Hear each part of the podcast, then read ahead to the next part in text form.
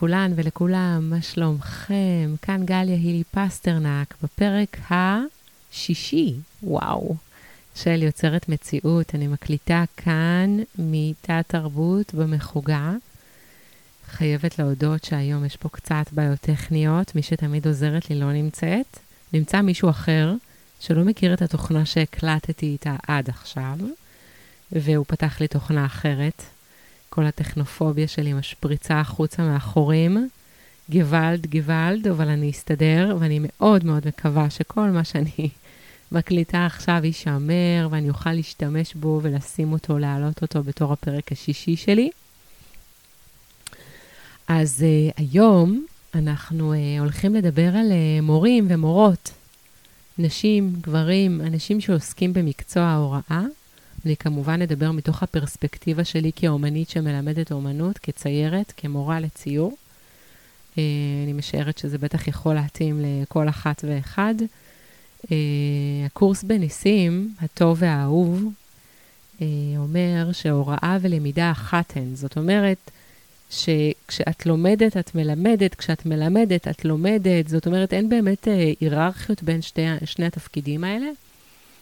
כשאת יושבת בכיתה ואת uh, לומדת מהמורה שלך, את גם מלמדת משהו. זאת אומרת, התהליך הזה הוא כל הזמן uh, דו-כיווני, uh, כי תוך כדי שאת מלמדת, את גם לומדת המון המון דברים חדשים. זה לא רק בתיאוריה, זה ממש במעשה. וגם כתלמידה את הופכת להיות בה בעת מורה, כי את בעצם, אה, למידה והוראה זה תהליך של הדגמה, זה תהליך של הנכחה, של תוכן, של מהות, שהיא כל הזמן מתרחשת. עכשיו, יש משהו קצת לפעמים מאוס בלבוא ולהסתכל על הכל בתור שיעור, כן? קרה לי משהו לא טוב, זה שיעור. טוב, נו באמת, מה שיעור עכשיו? עכשיו היה לי פאנצ'ר, ברגע שהוא ממש ממש לא מתאים, שיהיה לי פאנצ'ר, או צעקו עליי, או השפילו אותי, או קרה לי איזה משהו. לא כל כך בא לי להסתכל על זה בתור שיעור, גם לא חייבים, כאילו, אני לא כל כך מתכוונת לזה, אלא באמת לתהליך כל הזמן של התגובה לדברים. זאת אומרת, קורה משהו, והמשהו הזה נקלט במערכת החושים, במערכת ההטמעה שלי, וכל הזמן עובר איזושהי מטמורפוזה, איזשהו עיבוד ועיכול וטרנספורמציה, והופך להיות אה, הוראה חיה או לימוד חי. אה, פעם השתתפתי באיזה סדנה, סדנה אה, כלשהי להתפתחות רוחנית, מה שאני הכי אוהבת לעשות, וביקשו מאיתנו להיזכר במורה או מורה שהשפיעו עלינו מאוד לטובה בילדות. ואני זוכרת שישבתי וחשבתי וחשבתי ולא מצאתי אפילו דוגמה אחת שיכולתי אה, לבוא ולומר, הנה, זאת המורה, זה המורה שאני זוכרת שהשפיעו עליי וגרמו לי, לא יודעת מה, לאיזה מהפך, שרציתי להיות כמוהם, שאמרתי לעצמי, זה הדבר שאני רוצה לעשות, שאמרו לי, זה משהו שאני לא אשכח. לא מצאתי מישהו כזה. אמ, אני מתארת לעצמי שכששואלים את השאלה הזאת, בעצם מתכוונים שתגידי על מישהו שהשפיע עלייך לטובה. כי המון פעמים את גם... Uh, מפנימה ומחקה אנשים שהשפיעו עלייך לא לטובה, והופכת להיות מורה לא טובה. או לא יודעת, יש לזה כל מיני היבטים וכיוונים. אבל מה שרציתי להגיד זה שאני לא מצאתי אף דוגמה כזאת, ובסופו של דבר הפכתי להיות ברבות הימים מורה בעצמי. ואני קצת תוהה איך זה יכול להיות שהפכתי להיות משהו או מישהי שלא הכרתי דוגמה טובה ומעוררת השראה שלה בילדות, ואפשר אפילו להגיד שגם סלדתי וריחמתי על אנשים שעסקו במקצוע הזה, כי תמיד הרגשתי שהם שחוקים, שהם עייפים, שהם ממורמרים, שאין להם סבלנות. לא הרגשתי, בוא נגיד, אפילו לא 20% מהזמן איזושהי אמפתיה, אהדה, שמחה, אה, מקום פנוי בנפש אה, לתת ולקחת. כלום, לא הכרתי דבר כזה. אמ, וזה בין היתר גם גורם לי לחשוב הרבה על המהות של המקצוע. זאת אומרת, אמ, מה זה אומר ללמד? כשאני מסתכלת למשל על הוראה, על שיעור, אני חושבת בעצם שזה איזשהו מרחב אינסופי, ללא גבולות, שהכל אפשרי בו. אה, יכול להיות בו, יכולה להיות בו איזושהי יציבות, אפילו שיגעון, יכול להיות בו חורבן טוטאלי, ויכול לקרות בו גם נס משמיים, מקהלת מלאכים, ממש כמו באומנות. ש, שבעצם המרחב של ההוראה הוא מרחב רוטט וחי, אפילו מסוכן, וצריך לקחת בו אחריות, ואין להקל בו ראש. אני חושבת שמורה טובה היא מורה שמחוברת לשיעור, שהיא נוכחת בו, שהיא מחוברת לתלמידים ולעשייה שלהם, וגם לחזון היצירתי והאומנותי. ויש המון שאלות שראויות להישאל, כמו למשל, מה אם ייגמרו לי הרעיונות ולא יהיה לי מה ללמד? האם זה אפשרי? אני נוטה לחשוב שאין כזה דבר. זאת אומרת, אני יכולה לכתוב תוכנית לימודים, ויכול להיות שהיא תהיה לא רלוונטית, ויכול להיות שהיא תיגמר נורא מהר, ויכול להיות שכאילו ייגמרו כל הרעיונות, וכבר ציירנו אלף פעם את אותו הדבר, או באותה או באותה הדרך. אבל באופן עקרוני, זה כמו לנשום, זה אף פעם לא נגמר. וגם כשאת חוזרת על אותה הפעולה שוב ושוב, היא אף פעם לא נגמרת. אז אני חושבת שבאמת אין לזה סוף, והידיעה הזאתי, שמרחב הסטודיו ומרחב ההוראה הוא אינסופי, מורידה ממני עול נורא גדול מהבחינה הזו שיש איזושהי תוכנית, צריך לעמוד בתוכנית, ואו שמסיימים אותה בזמן, או שלא מסיימים אותה בזמן, כזה כמו מין איזה משרד החינוך, שזה איזה מטלה. אני לא אוהבת להסתכל על זה כמו איזה מין מטלה שצריך לבצע, אלא כמו איזה סוג של being ו... doing ו-being ביחד. זאת אומרת, מין משהו שכל הזמן מתהווה, שכל הזמן מתחדש. נגיד, יש תלמידים שאומרים, כן, אבל כבר עשינו את זה, כבר עשינו את זה. ברור שכבר עשיתם את זה, אתם תעשו את זה שוב ושוב ושוב. מה, הפסנתרנים הכי גדולים לא עושים סולמות בבית? כל הזמן עושים. אם את עוסקת במקצוע הזה, את כל הזמן מתרגלת אותו, גם בבית, גם בסטודיו, גם בהוראה, גם בלמידה. שאלה נוספת שראויה להישאל היא, מה אני מאמין שלי כמורה? זאת אומרת, מה חשוב לי? או ממה אני הכי מפחדת כמורה? אה, למשל, אה, במקרה שלי, אני נורא נורא מפחדת לעשות נזקים, אה, כי אני יודעת שיש לי כוח נורא גדול. עכשיו, יש כל מיני מקרים שקרו לי במהלך השנים שבהן אני מלמדת, ואני מלמדת הרבה שנים. אה, וואי, אני מרגישה שאני קצת בלחץ. מעניין אם זה עובר. אולי זה בגלל הבעיה הטכנית, ואולי זה בגלל הנושא שאני מדברת עליו, ואולי אולי אני פשוט קצת בחרדה פתאום, אולי פתאום יש לי איזה התקף חרדה, אבל אני אמשיך. אה, אה, ישר אני, ישר אני אתחיל לדבר על הנזקים שגרמתי לאחרים. א', אני לא יודעת. לפעמים יש שיעורים שאני חוויתי אותם ככישלון גדול מאוד. הרגשתי שלא שמעו אותי, שלא הצלחתי לתת שום דבר אה, בעל ערך בשיעור, שהיו מלא פטפוטים, שלא לא יודעת, הרגשתי שהשיעור היה מפוזר, לא אסוף, לא טוב, וב, ובדיעבד שמעתי מהתלמידים שלי שזה היה אחד השיעורים שהם הכי נהנו בו. אז אני יכולה לומר שלא תמיד מה שלי נראה כמו כישלון, הוא באמת כישלון, או נחווה ככישלון. זה דבר אחד, אבל אני כן זוכרת מקרים ספציפיים שבהם אמרתי משהו שלא הייתי צריכה להגיד, ובכייה לדורות. אני לא שוכחת את זה, זה מקועקע לי בנפש, ואני ממש ממש מצטערת על זה.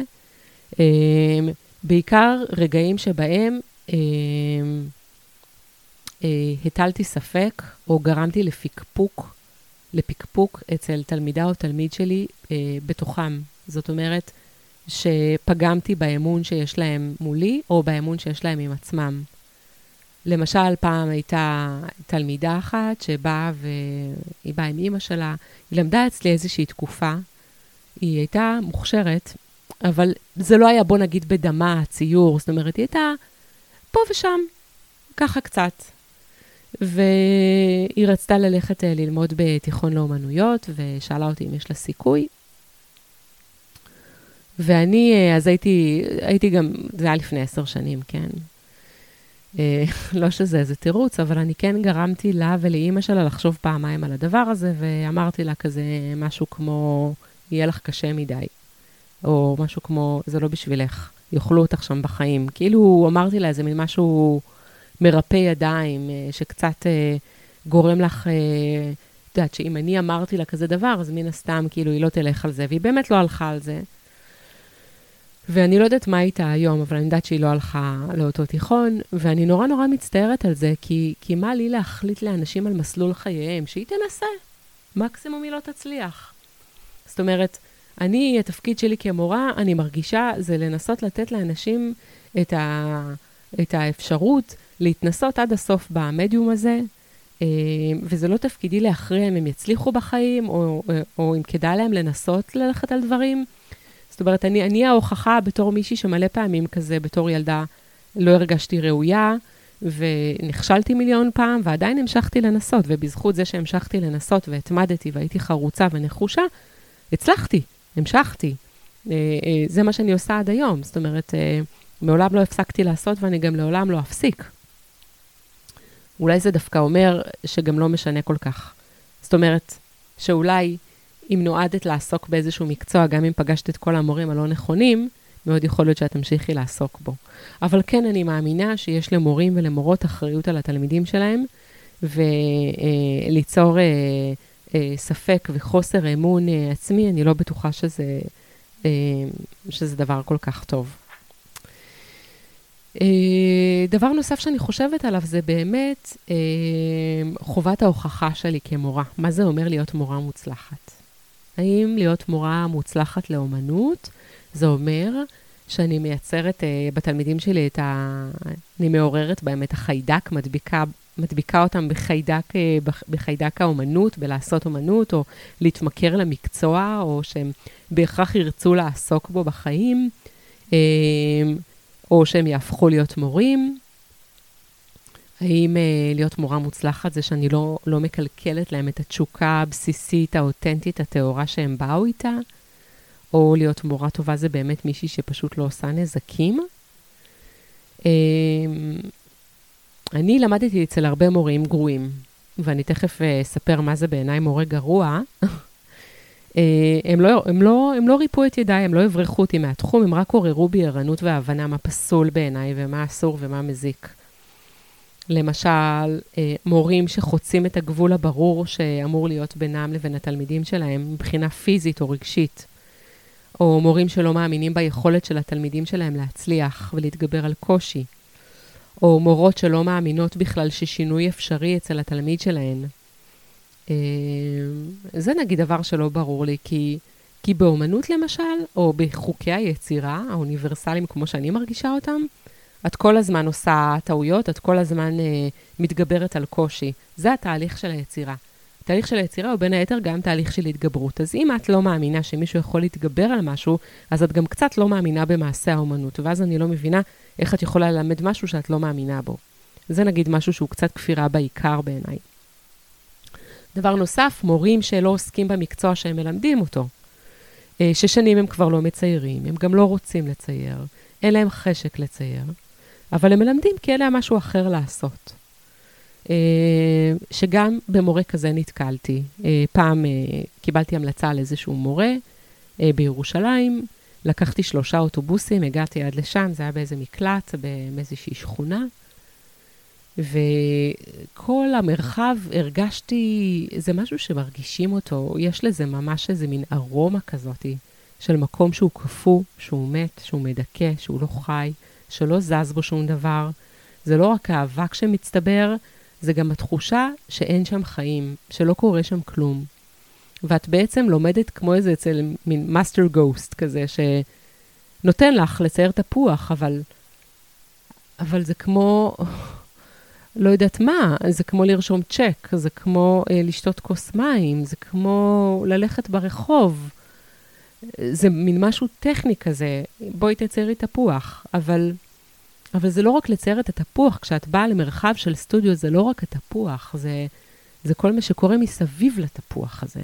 זה החיים שרוכשים בתוך התפוח הזה. זה אה, מה נאמר לך כשאת אמורה לצייר את התפוח הזה. על מה לחשוב, מי להיות, מהו התפוח. לא יודעת, זה המון המון דברים בעצם. וכשאין את כל המעטפת הזאת, אז, אז משהו בעצם אה, מת בתה, בתהליך של, ה, של הלמידה. אה, עוד אה, תכונה, למשל, של הוראה שבעיניי הוראה לא טובה, זה מורים שמוליכים שולל, מורים שמרמים, שהם לא ישרים, שהם יוצרים אפליה ותחרות פוגענית בין תלמידים, שמפלים לטובה, שמפלים לרעה, שלא מתחשבים, שהם אפילו לא מודעים לנזק שהם עושים. שזה למרבה הצער, אני חייבת להגיד שגם פגשתי בלימודים האקדמיים שלי המון פעמים אה, את התופעה הזאת של הכוכבנויות. אה, תלמידים שנחשבו בזמן הלימודים כתלמידים הרבה יותר מוכנים, עם אה, גוף עבודות הרבה יותר בשל ומפותח, שזה דבר מהמם, כן? אבל קצת, קצת יש לי תחושה ש... זה מה שאני חושבת ומרגישה, ש... כל עוד אני סטודנטית, צריך לתת לי גם סיכוי וגם צ'אנס. ויש משהו לא הוגן בלרומם ולהפריד ולבדל תלמידים שהם יותר מוכנים, בשלים, אה, שהעבודות שלהם כבר נגיד אה, מתאימות אה, להציג אותם במוזיאונים בחו"ל, שזה מדהים והכול, כן? אמן שהכול קורה, כן? אבל אבל מה עם התלמידים האחרים שנמצאים במסגרת וגם כלפיהם יש לך אחריות, וגם הם שילמו שכר לימוד, וגם הם, אה, יש להם עוד אה, קריירה ארוכה לפניהם, ו- והם גם זקוקים למישהו שיאמין בהם, ויש איזו מין תחושה מאוד אה, מתסכלת, שאת מרגישה שיש תלמידים ש... אה, אה, נותנים להם איזשהו מין יחס מועדף אה, בצורה מאוד מאוד בולטת ובוטה, שהם כבר לא חייבים להגיע ללימודים, ו... ומתייחסים אליהם אחרת, הם מקבלים איזה מין יחס של שווה בין שווים, של קולגות, ולא של יחסי סטודנט-מרצה. אה, זה מין משהו שהיה מאוד מאוד אה, אופנתי בתקופה שאני למדתי, לפני 15 שנה. יכול להיות שזה עדיין ככה, אני לא יודעת, אבל בעיניי זה משהו שהוא אה, לא טוב, שהוא פסול. אה, עוד דבר, אני היום ברשימת המכולת של הפגמים, כן?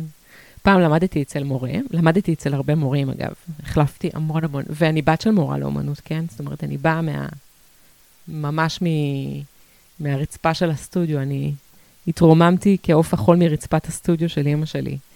אה, היה פעם מורה שלמדתי אצלו, שפרסם מאמר אה, בעיתון סטודיו לפני הרבה שנים, והכותרת של המאמר שהוא פרסם הייתה בערך משהו כזה, ישנו מורה שהוא גם אמן, אה, שהוא עוסק באמנות בזמנו הפנוי, זאת אומרת שהוא חובבן, וישנו אמן שהוא גם מורה, שברור היררכית שזה הסוג הלכאורה יוקרתי יותר, אה, כי הוא, אה, אה, זאת אומרת, ליצור איזושהי היררכיה. מורה שגם עוסק באמנות הוא מורה שהוא יותר טכנאי, ואומן שהוא גם מלמד זה מישהו שהוא לגמרי נוגע בקדושה, אה, שהוא עוסק בעיקר, והוא גם על הדרך מלמד, מפזר פירורי אור אה, על התלמידים שלו, אבל שלא יצפו להתמסרות מלאה, כי ברור שהאומנות קודמת לכל, אה, גם קודמת לפיקוח נפש.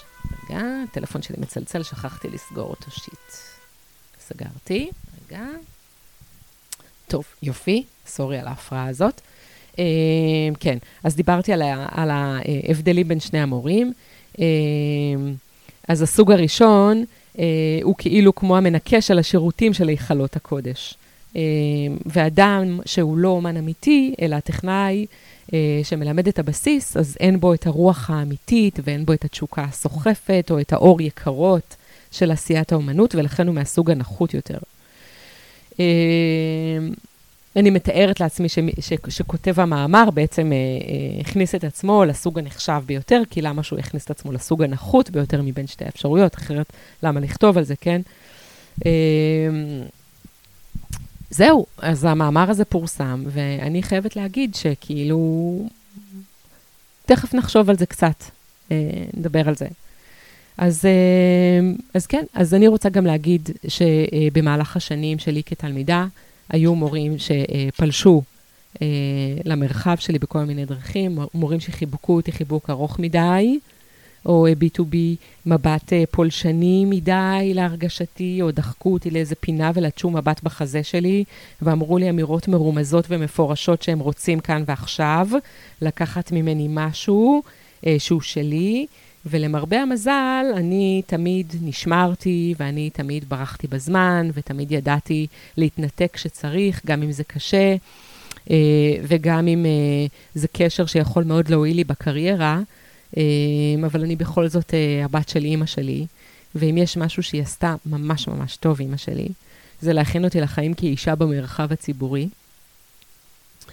והיא פקחה בגוף שלי 70 עיניים, פיזיות ומטאפוריות, שתמיד ערות לכל סכנה או פוטנציאל, ומאותתות לי לעוף ברגע הנכון, ותמיד לחשוב על ה-Worst case scenario ולפעול בהתאם, חדרי מדרגות, חניונים, מעליות, חדרי אשפה, סמטאות, מחוץ לתחום. זרים שפונים רק ממרחק או לא בכלל, לחשוד בכל כוונה, בכל אמירה, להבין היטב כל רמיזה. אוח, כבד. אני חיילת ממושמעת ומפנימה. ואני מכירה את המורק, את מורשת הקרב, את הסיפור של הרצח הנוראי של אה, נאוה אלימלך מגיל 6, אני מכירה את הסיפור הזה בעל פה על שלל הפרטים הגרפיים. אז אני לא יודעת אם נשים בגיל 45 חשופות אה, להטרדות יותר או פחות מצעירים, אבל אני מניחה שכן. אבל אולי לא, ואולי החלק הקשה מאחוריי, אבל לא לעולם חוסן. ויש לי גם שלושה ילדים, ואחד מהם מסוג בת, וגם בהם אני לא יכולה שלא לטפח את הזהירות היתרה במרחב הציבורי, ולעורר בהם את החושים המיוחדים, את מחושי הסכנה, ולהרגיש אותה כשהיא באזור, ממש כמו חיה, ולברוח בזמן. אני לוקחת את המקצוע שלי מאוד ברצינות, אני מניחה שאני עושה טעויות, אבל אני גם מאוד מאוד מקפידה ללכת לאור הערכים שחשובים לי כאדם וכאומנית וכמורה, כאימא. לטפח אמון בריא וחזק ובלתי מותנה ביכולת. לזכור שהכל אפשרי, שדברים משתנים, מתהפכים, שתשובה שלילית היא לא סופה של דרך, אלא סך הכל פנייה בדרך, או רמזור אדום לכמה דקות. זה לא אומר שזה נעצרת ושזה נגמר. לסמוך על עצמך ולהתנסות ולעשות דברים מטופשים ומשונים עוד ועוד כמה שאפשר, ולתת להם עוד מקום ועוד זמן.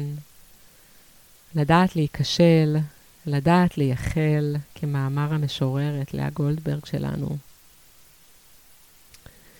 ומה שהתחלתי להגיד בתחילת הפרק, הוראה ולמידה אחת הן, גם אור וצל באים מאותו המקום, וגם מחסור ושפע. אותו הביטוי, אותו הדבר, אותו הקיום. אז עם כל הכבוד לתוכנית לימודים,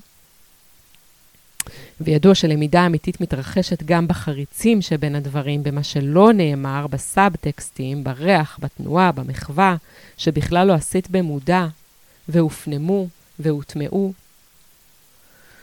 למשל, כשהייתי ילדה, הייתי מסתכלת הרבה על אימא שלי מציירת, שעות. אני זוכרת את הקור של המזגן, אני זוכרת את התפוח הירוק, שוב התפוח הירוק עם המכה. אגב, כמה למדתי מלהסתכל על תפוח ירוק עם מכה.